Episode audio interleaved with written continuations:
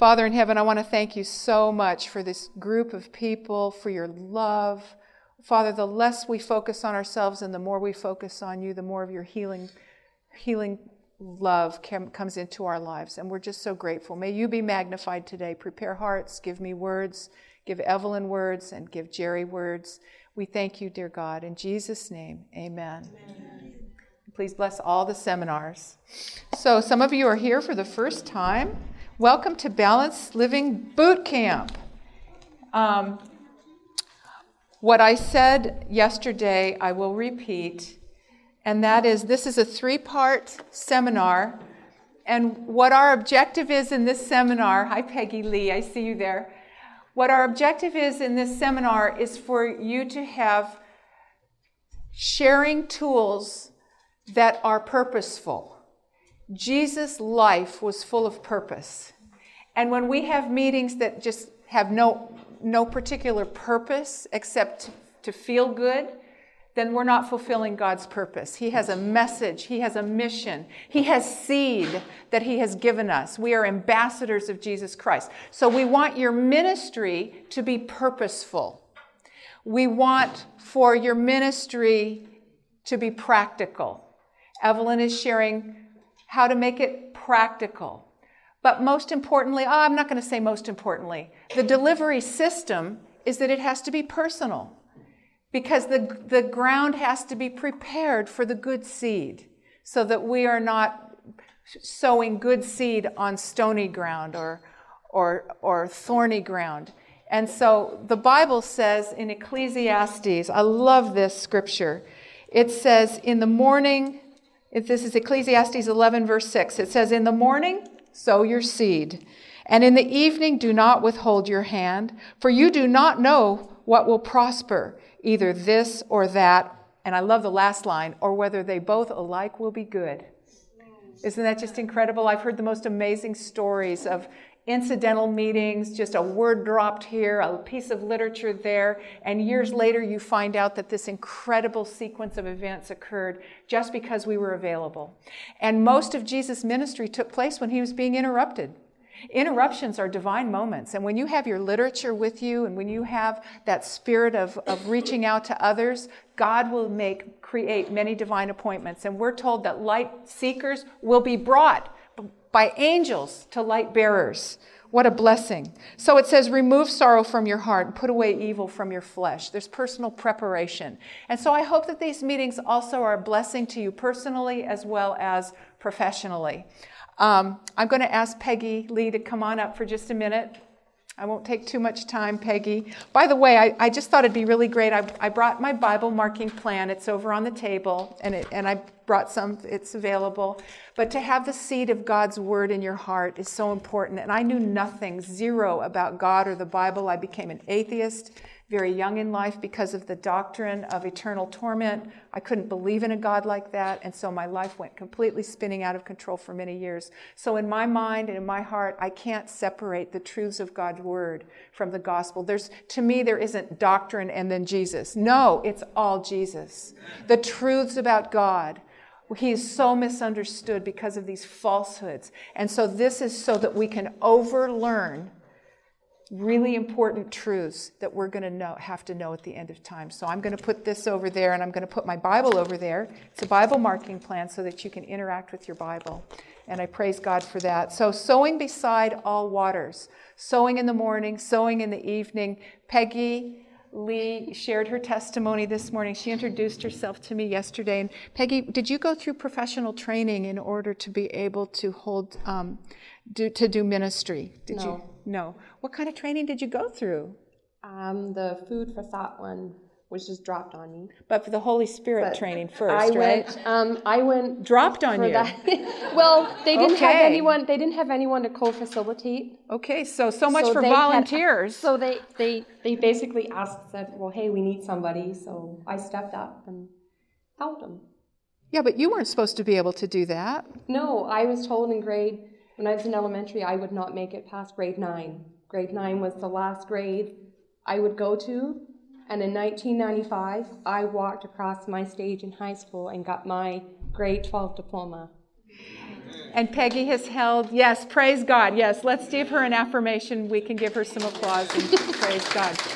Yes, amen, amen. So the Lord really blessed and raised up this humble worker for God, and she uh, not only held a Foods for Thought program, but I also. took um, Depression No Way Out, Neil Nedley's program, and facilitated that program with my church with another coordinator. There was only two of us that were qualified to do it, so we held that program as well. and eight weeks to wellness and 10 Bible study requests. And I don't think she's going to have to apologize uh, when Jesus comes because whom he calls, he equips. Amen? Thank you, Peggy. Thank you for sharing that. I just am so thankful for the anointing of God on people, the call to, to serve. It- It's not about how capable, but that doesn't mean that we shouldn't add value to our, our lives, our training. It doesn't mean we just go out there and expect God to zap us with skill. We've got to work and we've got to learn. Amen? Just because it's hard doesn't mean God isn't in it. So uh, today I want to just to talk to you for a very few moments about the battle. We're all in a battle, aren't we? And when Evelyn and I run uh, obesity programs or diabetes programs or addiction programs or depression programs, and by the way, all, the materials that you see me do, they're available. They're, they're for you to use. They're over here on the table. It's Christmas in June. Everything is, just about everything's half price. So we want to get these evangelistic tools for soul winning into your hands in a winsome, balanced way. God wants to give back everything that sin has broken and taken away. And I'm all in. How about you? All right. So, uh, what was I talking about? Oh, the battle. Yeah, we're all in a battle. So, so here's here's the deal. The addicted brain is fighting hard. The brain that is that is has an eating disorder or obesity or diabetes or some of these metabolic syndromes where everything has been hijacked, every system has been hijacked. The brain of this person is fighting hard. But I believe we have to fight smart. How many of you want to fight smart? So we've identified five battlefronts for this war. Would you like to see what they are? All right, I'm going to ask somebody to hit the panic button over there. That's what they call it. That really is the name of that thing. It's the panic button. So if somebody would turn off the turn the panic button for me and get the light out, I'd appreciate it. Thank you, Evelyn. So we're talking about from wanting to winning uh, today for just a few minutes as we address the big picture. I call it the Zacchaeus picture. Jesus Zacchaeus needed a picture of Jesus. He wanted to see him, but he was he had a disability. He had a disability, Peggy. He, he had a defect. He was short. I'm not that not that that's a defect, but just because you ha- we all have defects, but we want to see Jesus. So Jesus is looking for tree climbers, and he'll prepare a tree for you. And so I want us to clarify. So to me, when I have my worship and I study big things that aren't going to affect me right this minute, like prophecy or investigative judgment or the sanctuary, these are amazing pictures of the mind of God. And I feel like that's my tree climbing time. And so I want to climb a tree with you and look at the five areas of battle where we have to help people fight and where we have to fight because everybody has a different area where they are struggling. It's not going to be the same for everybody. So I just want to take a look with you at obesity maps. This is from the Centers for Disease Control. Uh, and the colors here that you see on this map represent percentage obesity uh, in that state. So back in the year 2000, this is what the map looked like. With the lighter color representing more than 20% of the population being overweight or obese. This is 15 to 19%. The lighter colors 10 to 14%. Now we are going to switch to 2011. Whoa, what happened to the map? Now we have a large section of the United States, more than 35% of the population overweight or obese. One in every three children born in the year 2000 is going to develop type 2 diabetes in childhood, and their life expectancy is 45. Their parents will outlive them. We're in a pandemic. We're in a pandemic of depression and anxiety. We're in a pandemic of obesity and addiction and diabetes uh, and depression. It's like one cardiovascular surgeon told me. He said 90% of Americans need quadruple bypass. They need to bypass McDonald's, bypass Wendy's, bypass Pizza Hut, bypass Arby's. Yeah, they've got the meat all right. So let's talk about this battle that we are fighting because it, it affects all of us. First of all, one battlefront is your environment. Your environment is what surrounds you. We live in an anonymous society, a boundaryless, timeless uh, environment. And, and so when we do our programs on media addiction, we have to address the same things because there are lack of boundaries, lack of interruptions, lack of things to, that stop us. You're a click away from whatever you want. When you're at the store and you have to stand in line and wait, you may get distracted. You have time to think about it. You're waiting in line. Someone will talk to you. But when you're online and it's just you interacting with a product online, then you have lost boundaries. And so we need vigilance. No wonder the Lord said, Be sober and be vigilant because your adversary, the devil, is going about like a roaring lion, seeking whom he may devour. So your environment is what surrounds you. Food is available anytime, anywhere, for any reason. I want to show you a strawberry shake. This is a fast food strawberry shake right there. Now, I will give you a free book or anything on the table if you can find a strawberry in that shake. Now, it is true that some of these um, some of these compounds are just chemical esters that are found naturally in a strawberry. Um, that, that give it its color or its flavor or its texture. But that's like calling a stack of sticks a barn. So all of the compounds, so this is, it's, it's highly hedonic, very flavorful, and it tricks the brain into thinking that you have had a nutritious experience because it's very pleasurable. So we have to be vigilant when we're exposed to these things because it's really chemical wizardry and it's very highly addictive food. So that leads us to the next battlefront. The battle of culture. Your culture is what pressures you. It may be the culture of work. It may be the culture at school. It may be your heritage or your family. It may be a religious group. So, so your culture, the culture that surrounds you is what you think about your food. What do you think about your food? And it's what others think about your food. That's your culture. And so learning to address the cultural battleground and how to integrate positive, healthy choices in a gracious way into a hostile culture, a potentially hostile or questioning culture is something that it's these are tools that we need to do. I mean, I have I come from an Italian I'm an Italian, I come from an Italian background obviously. My family's in the wine business. I learned how to drive in a vineyard. And um, a friend of mine who's 100% Italian, also who went to Italy, he, he worked on the space shuttle. His name is Bob. And he went to Italy to visit uh, relatives, and he ordered uh, at a table, he asked for Perrier water instead of wine. He's a Seventh day Adventist. And his family said, you're, Not only are you not an Italian, you're not even a man. my, I went to a restaurant with my, with my family, and and it was so embarrassing because my sister's fluent in Italian and they go to Italy every year and they and they, the, the, the matron comes out with a towel and he brings the wine and they bring it to the senora and she smells and swirls it around. Yes, this is good. You know, and, and then he, want, he comes to bring me a, a glass and my brother-in-law said, don't give her any. And, and he goes, he starts talking to my sister. What's wrong with her? Is she sick? Does she have an infection? What's, what's the matter with her? You know, is she crazy? What?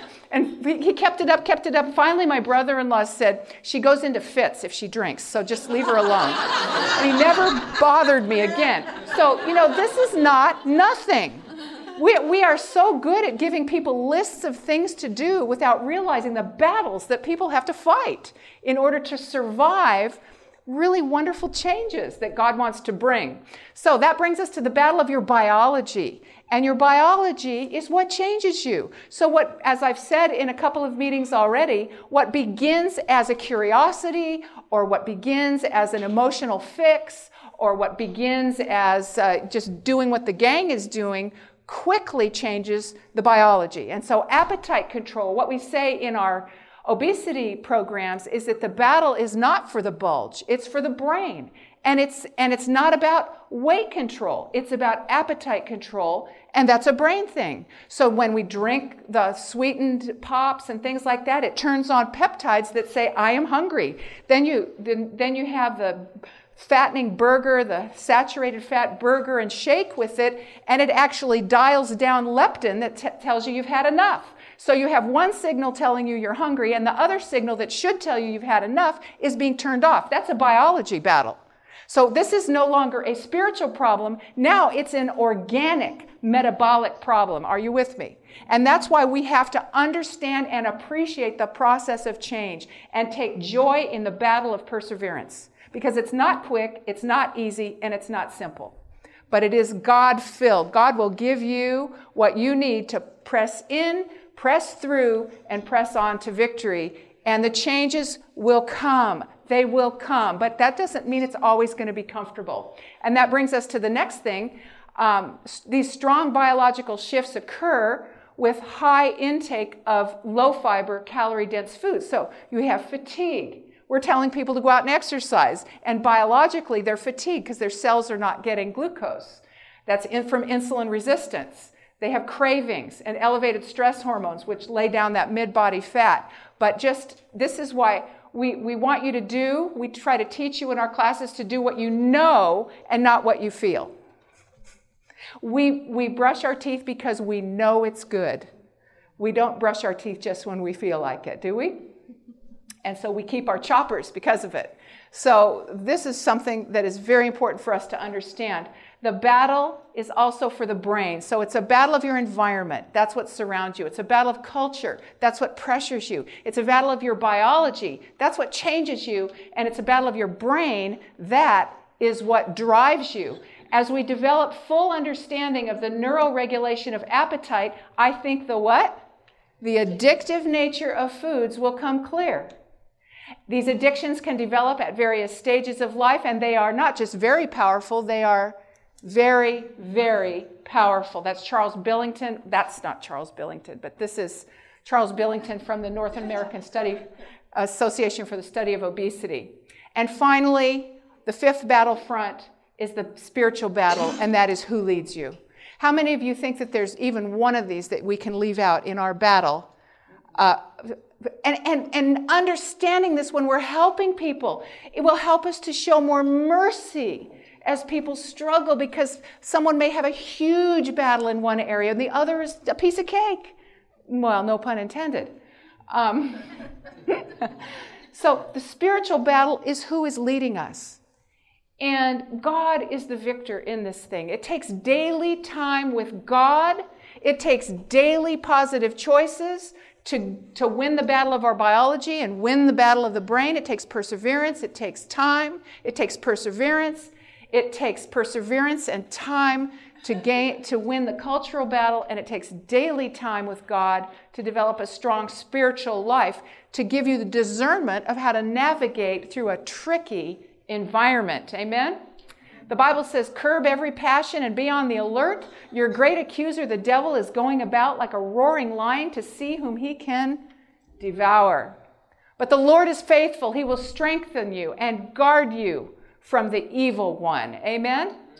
I will instruct you and teach you in the way that you should go. I will guide you with my eye upon you. Can it get any more personal than that? So I want your life and your ministry to be purposeful every day. Don't look at your qualifications. You just keep adding value to your life. Do the studying, do the reading, spend time with God. Time with God in the Bible will increase our capacity for knowing Christ. That's an inspired quote that I am I'm quoting to you.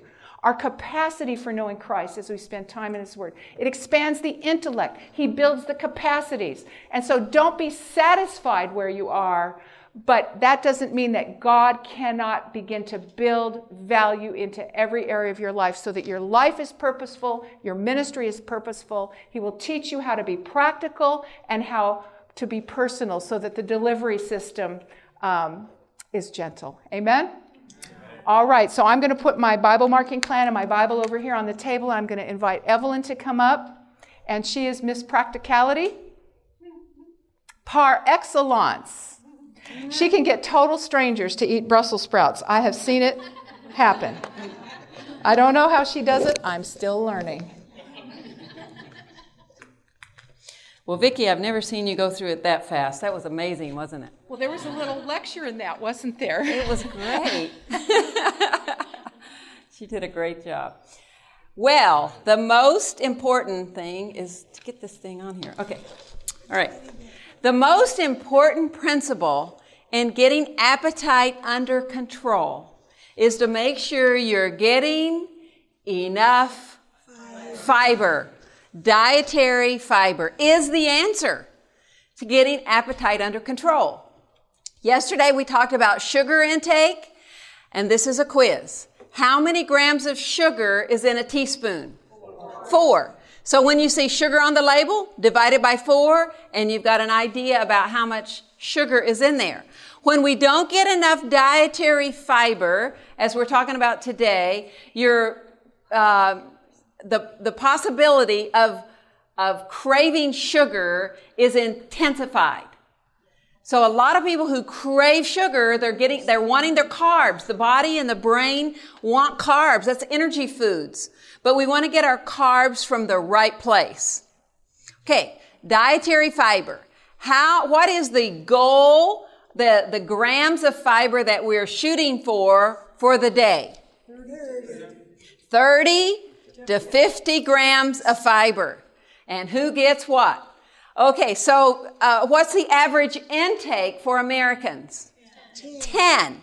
Yes, so most people are not getting very much fiber, and we want 30 to 50. So you don't go from 10 to 50 in a day, okay? You gradually increase the amount of fiber. So where does fiber come from? Fiber is found in all foods that God made. And so when it start, when we start to take things apart and put it in bags and boxes, uh, then that's usually when the fiber is taken out. So the food that, uh, what are some things that are high in fiber? Beans. Beans. Brussels sprouts. Fruits. Flaxseed. Flaxseed. Grains. Grains. Exactly. So any of the vegetables and some of the higher ones are squash and sweet potatoes, beets. So when you get foods high in fiber, we're looking at fiber foods. I'm not talking about taking fiber supplements or eating fiber bars, but when you eat foods high in fiber, you're getting a package of nutrients, phytochemicals, vitamins and minerals that help to balance the body and balance the brain and balance those appetite hormones. When the appetite hormones, the biology is thrown off, you know, you can talk to your blue in the face, but when the biology is, ter- is, is not getting in line, then you can have all the knowledge, but it's very difficult to make those choices. And we're always playing offense instead of defense.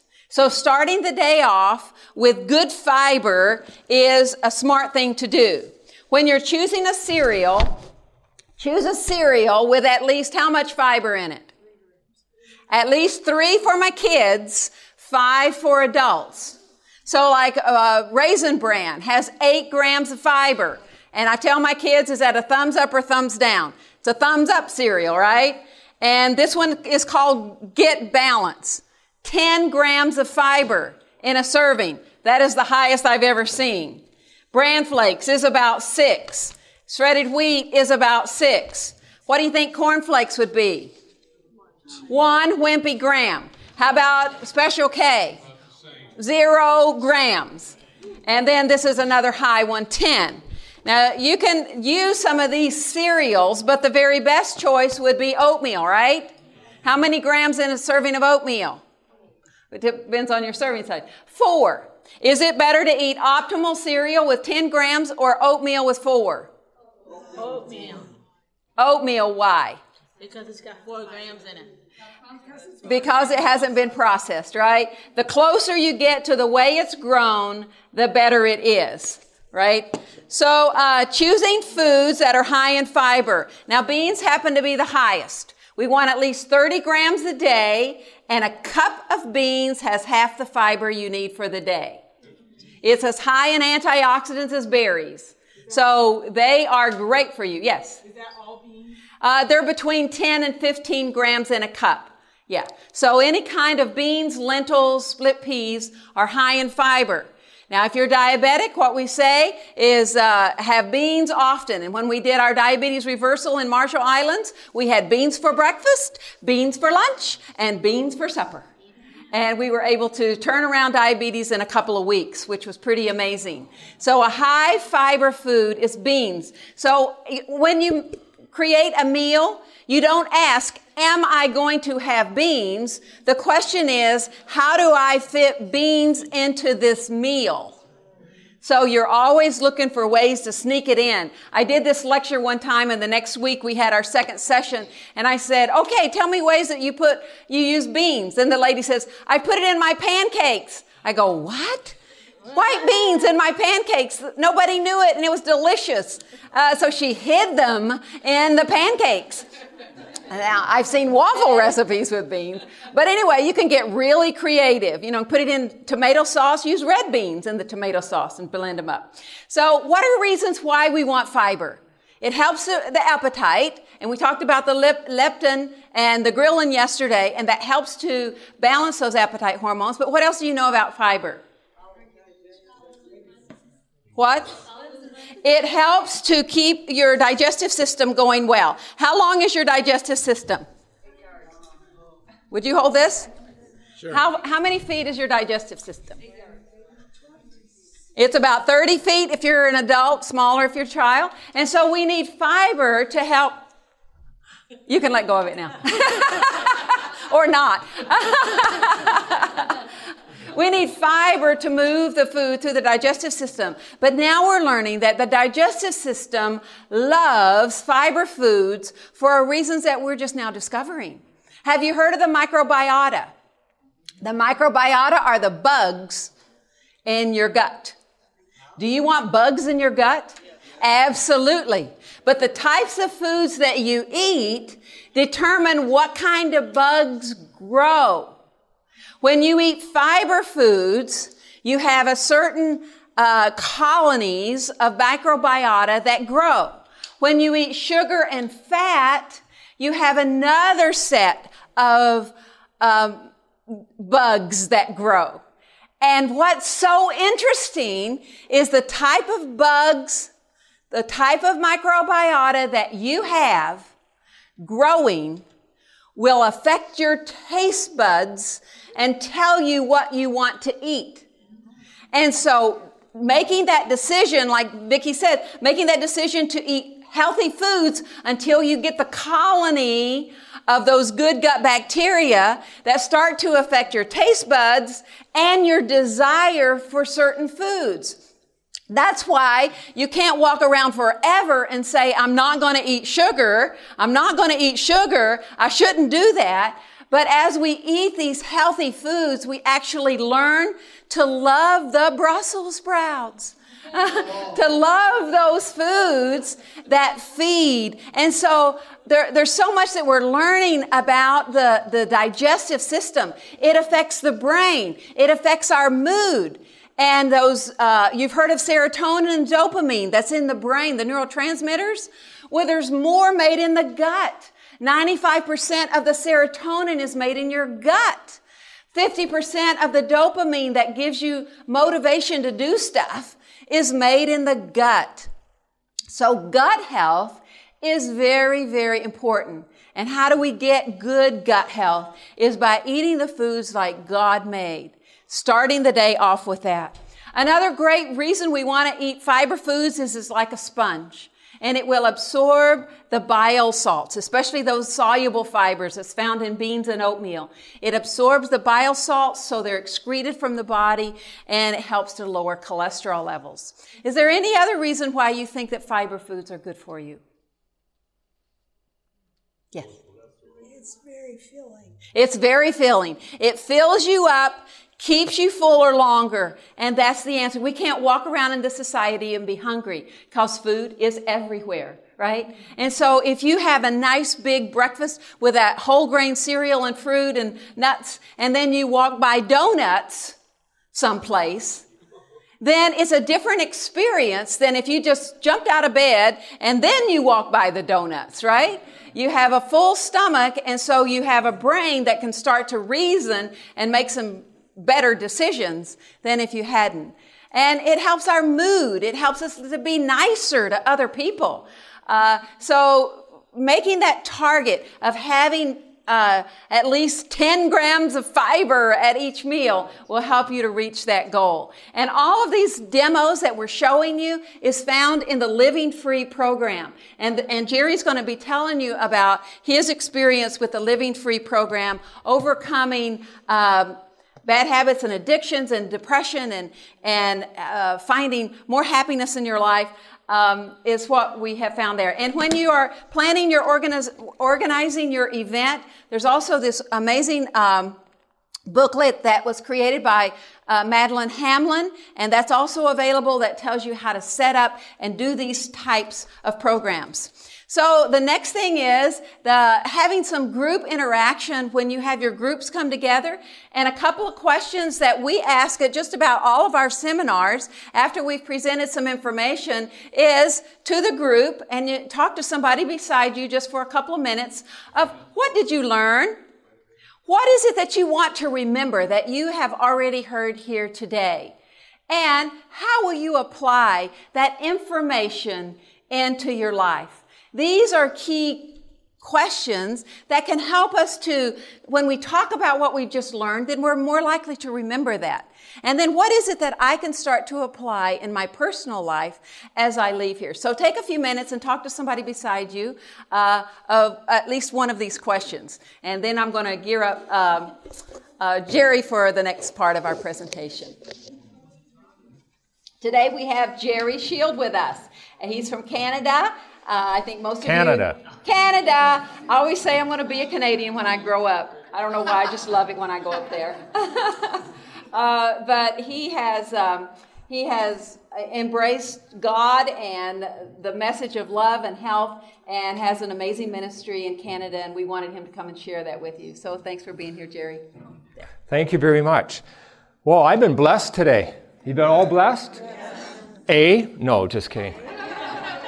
Um, yeah, very good information and practical. I find it so practical. What I'm going to share with you today is that a little bit about the Living Free program and how I was introduced to it and uh, how it was used on a personal level for myself and also with other, other individuals in their home.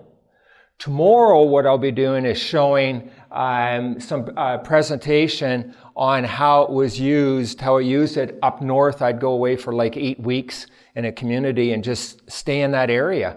And how I went about introducing it to the community and to the churches in that community, then how that got involved. So that's a, a two day part on the Living Free program. Just as I was sh- uh, shared some yesterday, without getting into the details, I've dealt with these uh, situations of addiction in my life from a young age and living on the streets and the life of uh, crime and in and out of jail till the Lord touched me. And uh, I say thank Him for that.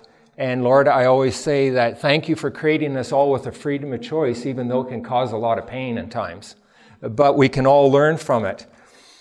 What was happening after I reaccepted the Lord in my life in 79, I wanted to get involved in something. And I knew that from coming from uh, addiction and from alcohol and narcotics, that I needed to get involved. Because if I just focused on quitting, I knew that that was going to cause a problem. I've tried that. I tried that many a time, you know, smashing things, trying to quit, and it just doesn't work. All you have to do is go buy more, right? So I wanted to learn. So at a period of time in my life, I was, uh, really contemplating. I was doing some work in construction. My background is actually as a, massage therapist, but I, I took a break from it and I was doing some work in construction. And I was praying about what I should be doing. And I, one day,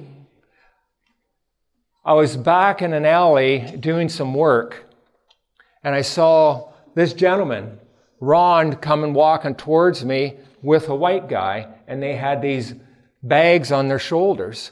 And uh, so we just car- uh, struck up a conversation. We're talking, and uh, so Ron started to share with me a bit. And so I started to share with him, and the white guy said, See you later. He wasn't interested. But Ron was. And Ron, we're, we're, he was telling me how his uh, girlfriend died with uh, using cocaine and, and uh, all the other substance that she was using. And I, we're sitting on our tailgate of the truck, and it was about a half hour we're sitting there. And I remember he was sitting on the left hand side, I was sitting on the right. And I was sharing with him how I got victory and accepted the Creator in my life. I was talking in his language, but the Creator and, and Savior.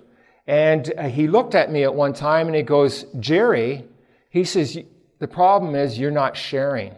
And I thought he was going to hit me up for money when he was saying that, right? I says, Ron, what do you mean by that? And he turned around and I had wood in the truck. He turned around. Here's this guy. He turns around and he touches the wood in the truck. And he says, This is only wood. This is not your calling. Your calling is to be going to the schools, going to people, sharing with them how you have gotten victory in your life. Imagine this is this guy telling me this. And I was just moved when we were sharing. So we spent some time talking together. And I said, Where are you going? He said, Bottle Depot. And I said, Well, hop in the truck, I'll take you. So he got in a, he had a knapsack too. He got in, a, in the passenger seat.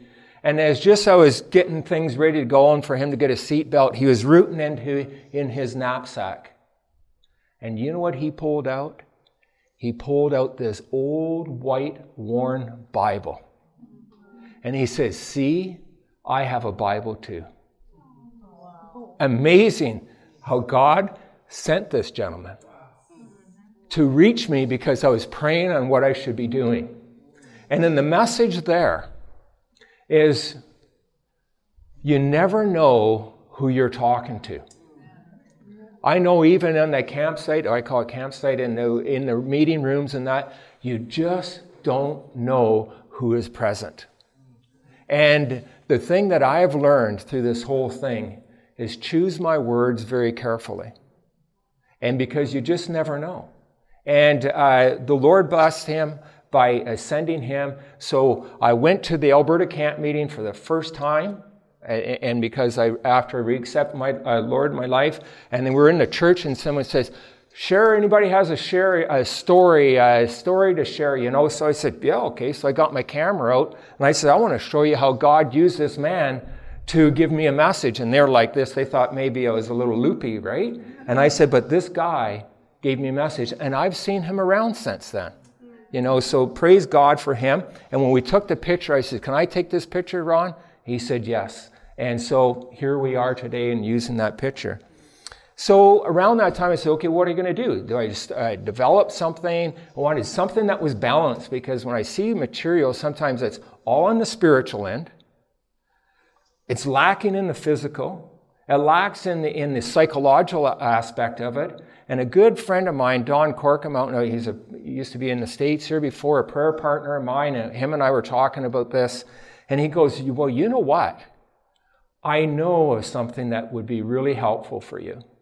And uh, he said, when I was a president in Wisconsin, he said that um, uh, I think he brought Vicki in or something like that. And he says, there's a program and it's called Living Free.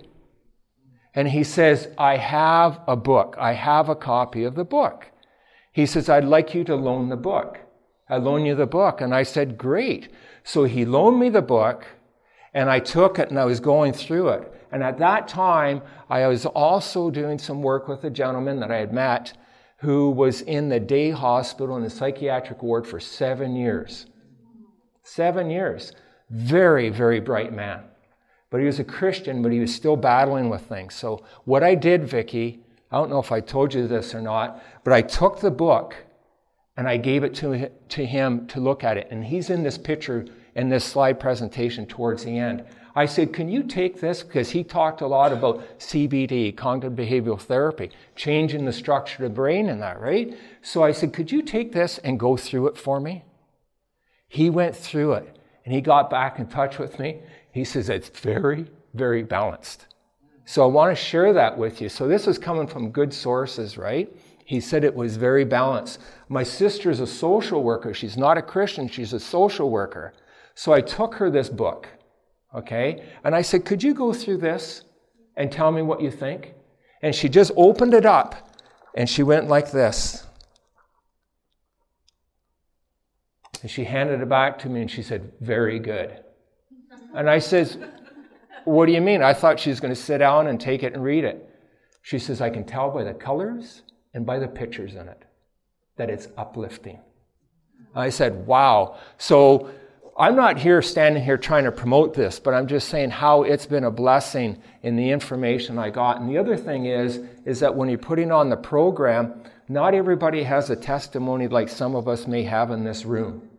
Okay, but we all have one. The really good thing about it in the book and in the DVDs that come with it, okay, they have testimonies of people that they can actually, some people in the room could relate to. So there are those, that information. So I just want to say, say thank God for this. I really do. And um, so, so I actually, after I was going through the material, and I was in a group setting one day, and I, a, a gentleman came in and uh, at a, a, care group uh, from another denomination. And I had been uh, going there for a number of years, just uh, visiting with them, sharing with them. And I, he was talking about some battles that he was having. And I could look in his eyes and I could see that he was really shaky. He was in a really, really tough spot and he was really vulnerable. And we were talking at the end of the night, and I shared a little bit about what the Lord has done for me. And I, is either he asked me or I asked him, whatever, we end up, we would see each other and we would go over some things together. And I, if there's a way I could help him. And he said, great. And so what he did is actually, I, he came, I was renovating my house, an old house, and I was staying in the motorhome. Then this is in summertime, right? And the house was just stuff was all over it when I'm working on it, right? And uh, anyway, he came and stayed with me that night, and because he didn't want to go to his place. And um, I said, okay. We talked, and I says, well, do you need a hand with anything? And I says, um, uh, yeah, a ride home or whatever. But he says, I don't feel safe going to my home. And I says, well, I'll come there with you. And he goes, no, I, I, don't, feel com- I don't feel comfortable, man, that you come there. And I'm just sharing with him. I shared with him, you know, I've been in flop houses, banging heroin and all that stuff. I know what that stuff is like, right?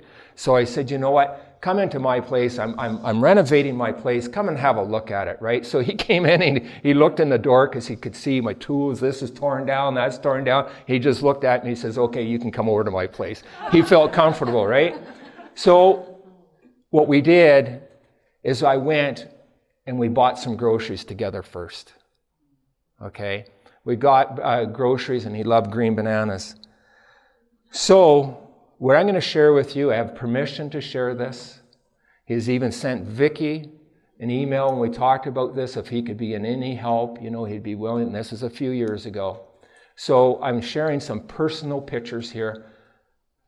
We took them I took them and I asked them for permission to take them if someone can, it can be useful later on. And he said yes.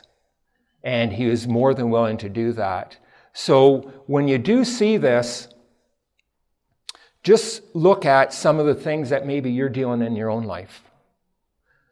Quite often I put up a cell phone when I show this picture. But anyway, when I walked into his house, this is what was on the floor. It was all of his bottles of gin.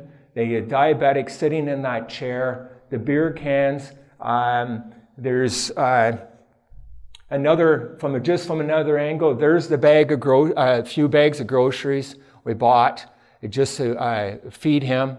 And I looked around and I thought, okay, okay, Lord, need some help here. I remember it was on a, on a, a Wednesday. I spent a couple days with them.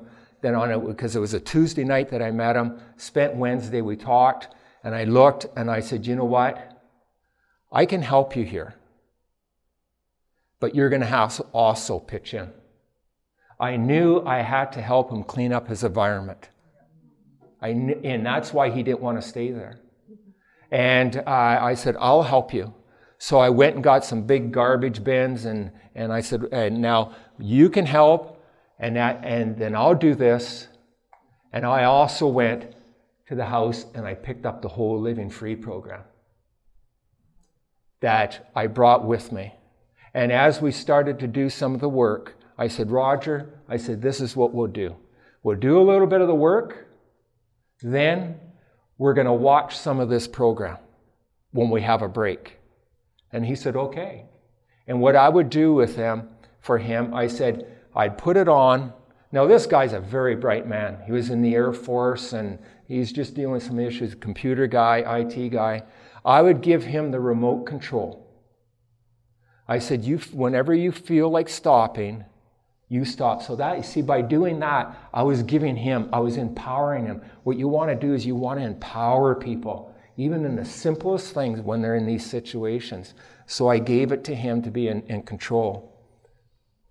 This is from another angle on how the, uh, how the, the uh, cupboards and everything looked. And uh, just back backtrack here. Now, when we're working, well, I was cleaning up this, and I had an amazing experience. I'll tell you what happens when you're doing this. You'll be blessed because you'll get some insight. I'm not saying everybody's called to do this, okay? But I've been through this myself, so the Lord is using it, right? Um, some people, it just might be just too overwhelming to do that. But I was on the floor scrubbing the floor on my knees. And I know every so often we would start singing, Oh, happy day. Sometimes I'll walk around and I sing, Oh, happy day, right? And I was on my knees and I'm thinking, Dear God, what have I gotten myself into? This place, you know, what have I gotten myself into when I was just there cleaning, you know? Because it wasn't, you know, I was there, but at the same time, it was, it was a, it's a tough thing to do, right? And when I was on my knees, I had a revelation. And the revelation was this. Okay, it was so sweet. The Lord presented to me what He left to come and get into my mess. And I was sitting there and I start crying.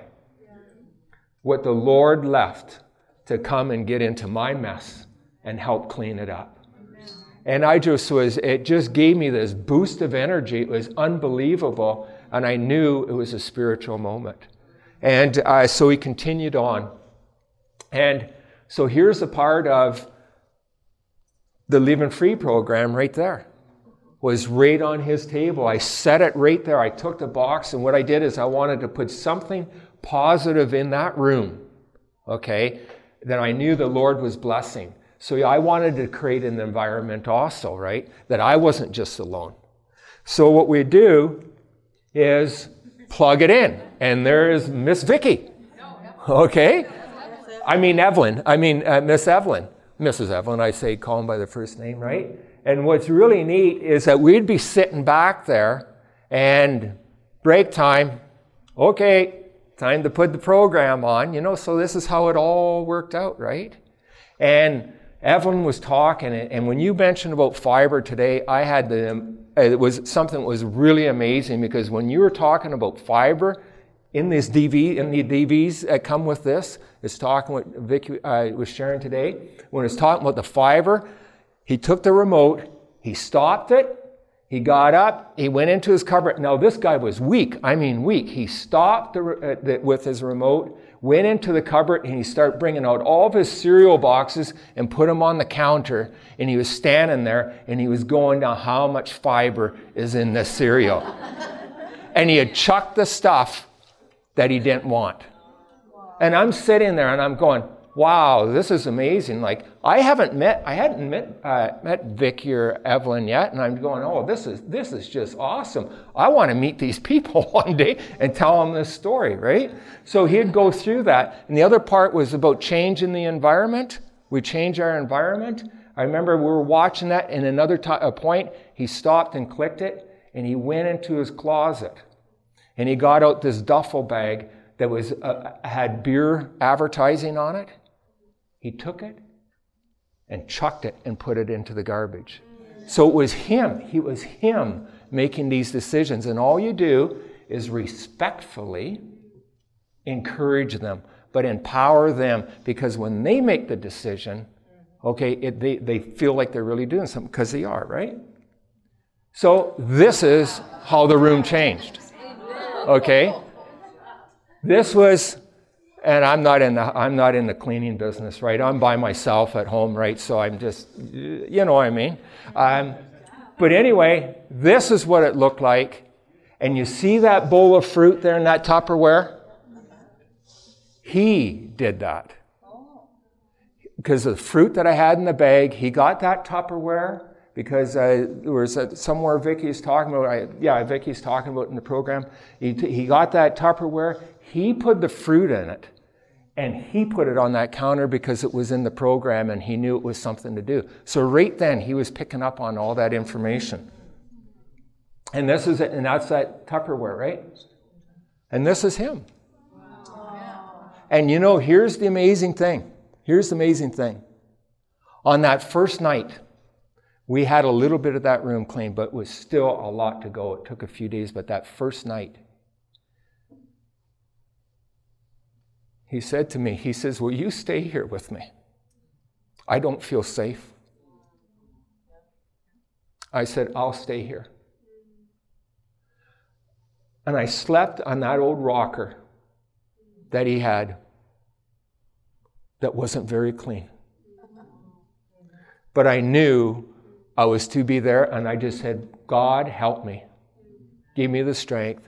And the Lord give me another revelation of where He brought me from. Okay?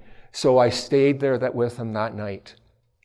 And the really interesting thing is, Friday comes along, and he says to me, he says, uh, I want to go to church with you on Sunday. And I don't talk about, I, when I'm working with people, I don't go into what churches and all that stuff. I'm, I'm doing that work, and when the Lord, put, I ask the oh Lord always to present it for that person to bring something up while we're talking. And I'll, I'll look for those moments.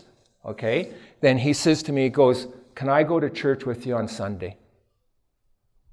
I says, Well, you can come to church with me this weekend, but I go to church on Saturday.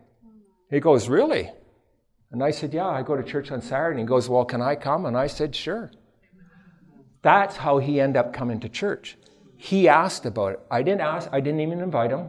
You know, there's times that you do, but I never invited him to come. It was because why?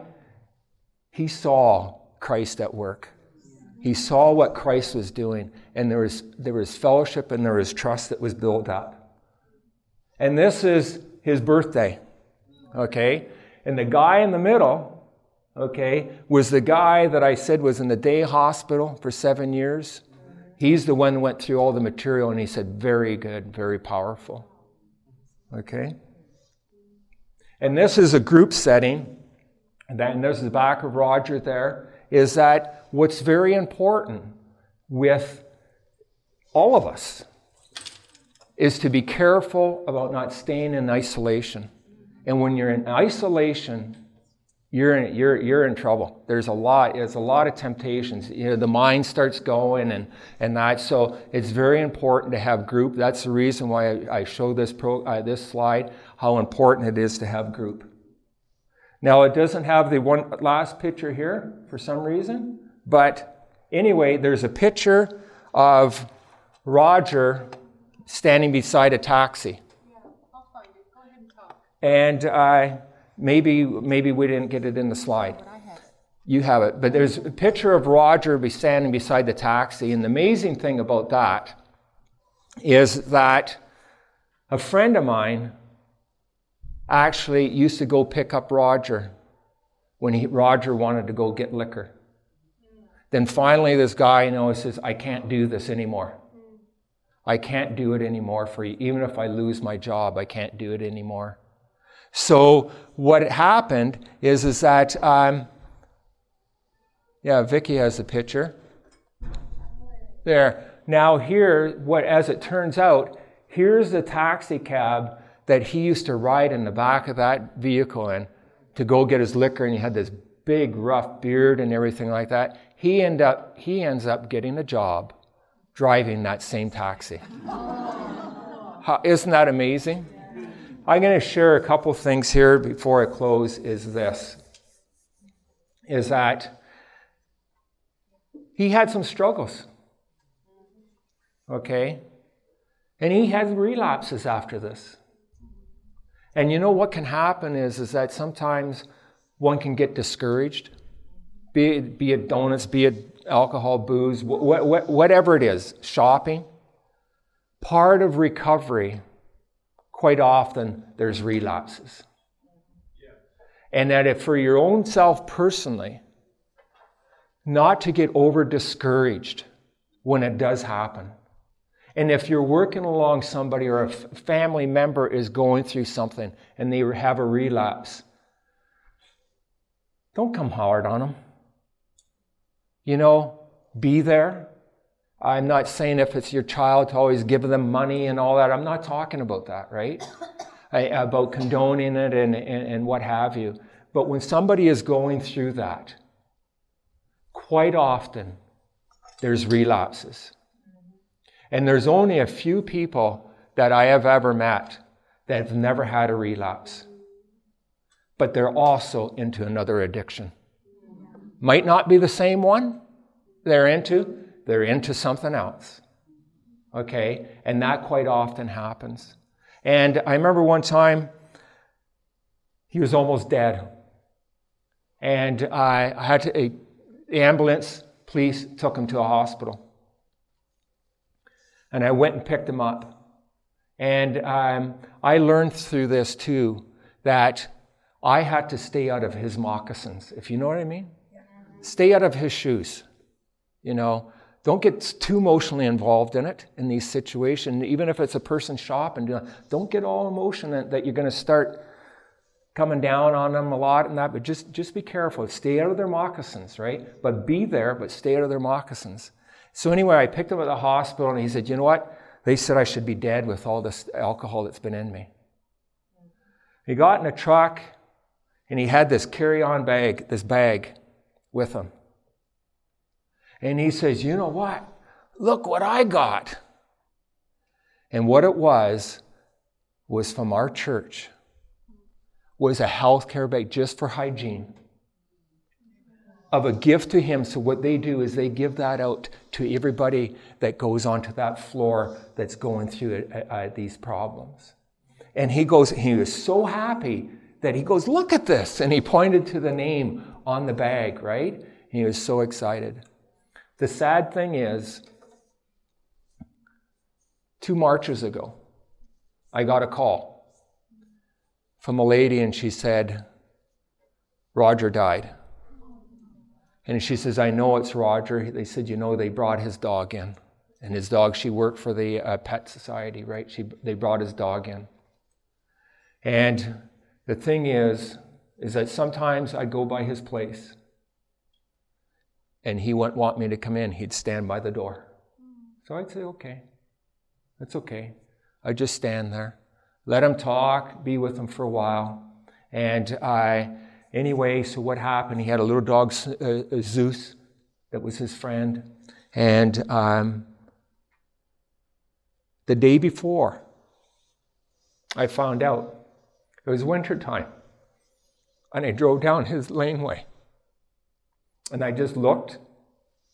I didn't see any tire tracks from his vehicle. I was just praying that, hoping that he was okay.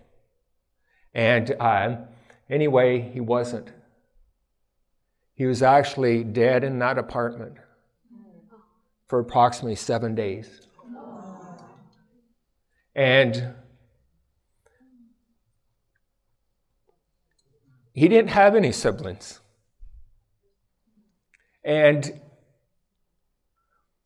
somebody, I remember we went somewhere and he goes, You two brothers? And his face just lit right up because he thought that we looked alike. And, um, he, and then he, he said, Can I put you down as my next to kin? So when I found out I went to the RCMP, which is the Royal Canadian Mounted Police, introduced myself, and uh, they said, "Come on in." And we talked, and uh, they wanted some information, and and uh, so I told them. A very thoughtful officer, and uh, so I talked with the uh, the landlord, and also with the public trustee. I already phoned the government. I already made steps, uh, start, got things moving along, and I, I went with the in, with the landlord, and I didn't know what I was going to see in that place. I didn't know if there's going to be these bottles all over the place or what it was, right? And when I went in, the place was it wasn't the neatest, but there wasn't one liquor bottle, there wasn't one liquor cap when I had to take care of his car, there was none of it in his car. His heart gave out. His heart gave out, and they found him on the floor, and his heart gave out. And then, and then the, sto- the newspaper wanted to do a story, so they did a story on about a guy and his dog and about our connection together. Then from there, I had to start planning his service. Then I had his service for him and um, invited some friends that were uh, pallbearers, and his dog Zeus, that was always by his side, came into the chapel as an honorary pallbearer. And you know, it was one of these things that was special. And um, he was very kind hearted, and he was what was always bugging him because he also worked in the um, radar, he worked during the Cold War and in the Air Force and that, and he always wondered if he killed any children. He was dealing with that. So he was dealing with some mental health issues. And as the more I got to know him, okay, the more I understood what he was going through. I just want to share that as a word of encouragement that you will find people in your path, and you might have relatives, you might even have children that are going through some of this stuff to some degree. And what I do is when I present this in a church, which I have, churches that, that when you see all those liquor bottles, I pull out a cell phone and I say, just imagine that maybe this, your phone or your device, whatever it is in life, replace it with one of those liquor bottles on the floor. Because we're all in the same boat. We're all going through different things. And I just say, honestly, I thank God with all my heart that when I was going through stuff in my life, that God did not stand there with size 13 steel toed boots ready to kick me around and stomp me, but was reached out and put people in a chickadee that I love. I love chickadees, put chickadees in my path and help me along my walk.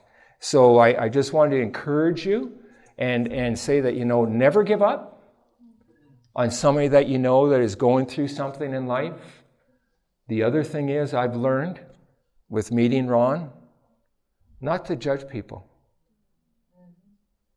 You never know who you'll be talking to and who has a word for you along the way. So I just want to say thank you and uh, God bless you.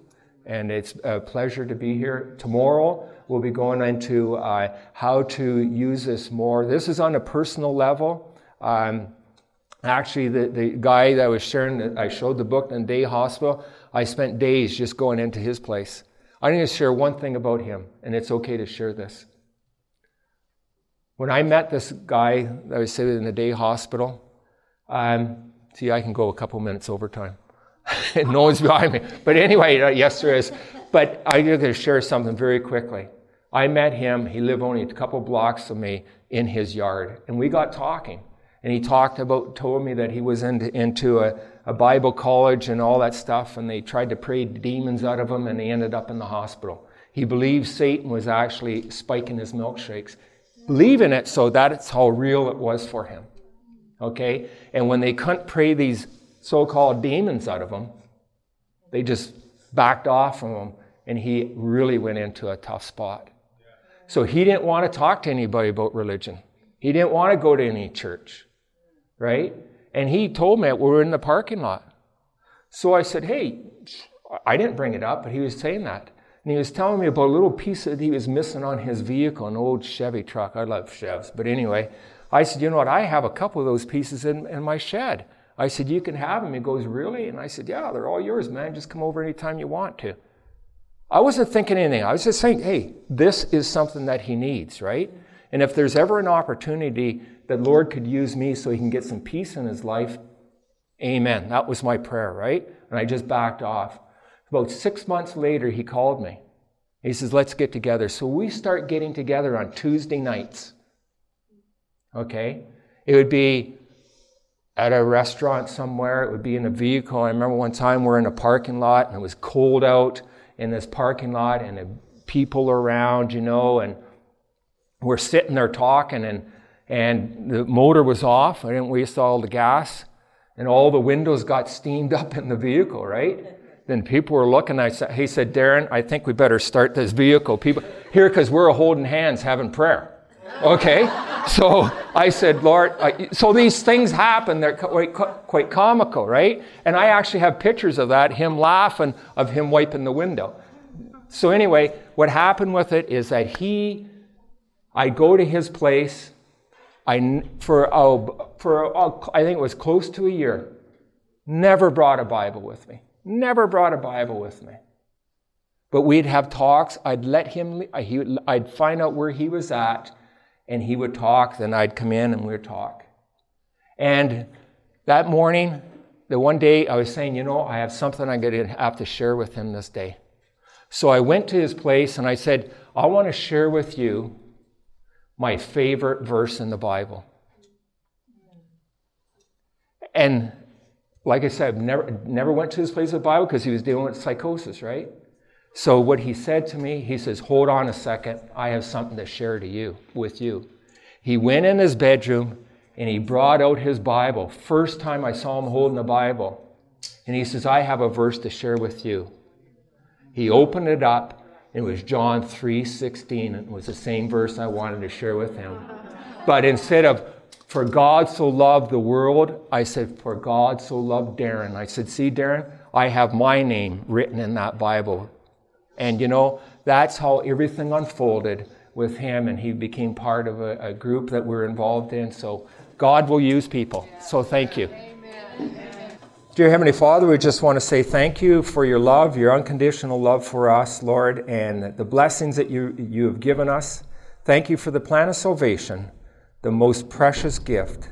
And Lord, we thank you for the, creating us with a freedom of choice, even though the cost that it cost. Mm-hmm. But also, Lord, we know that by exercising our freedom of choice with good, sound information is one of the most powerful things on earth to exercise and make a decision. So we want to say thank you, Lord. Bless us. And we, Lord, we pray for uh, the next program that is on. May the Holy Spirit lead the people here for that special blessing. We pray in Jesus' name. Amen. Amen.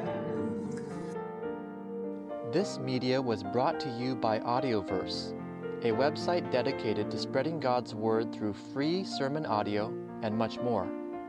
If you would like to know more about Audioverse, or if you would like to listen to more sermons, please visit www.audioverse.org.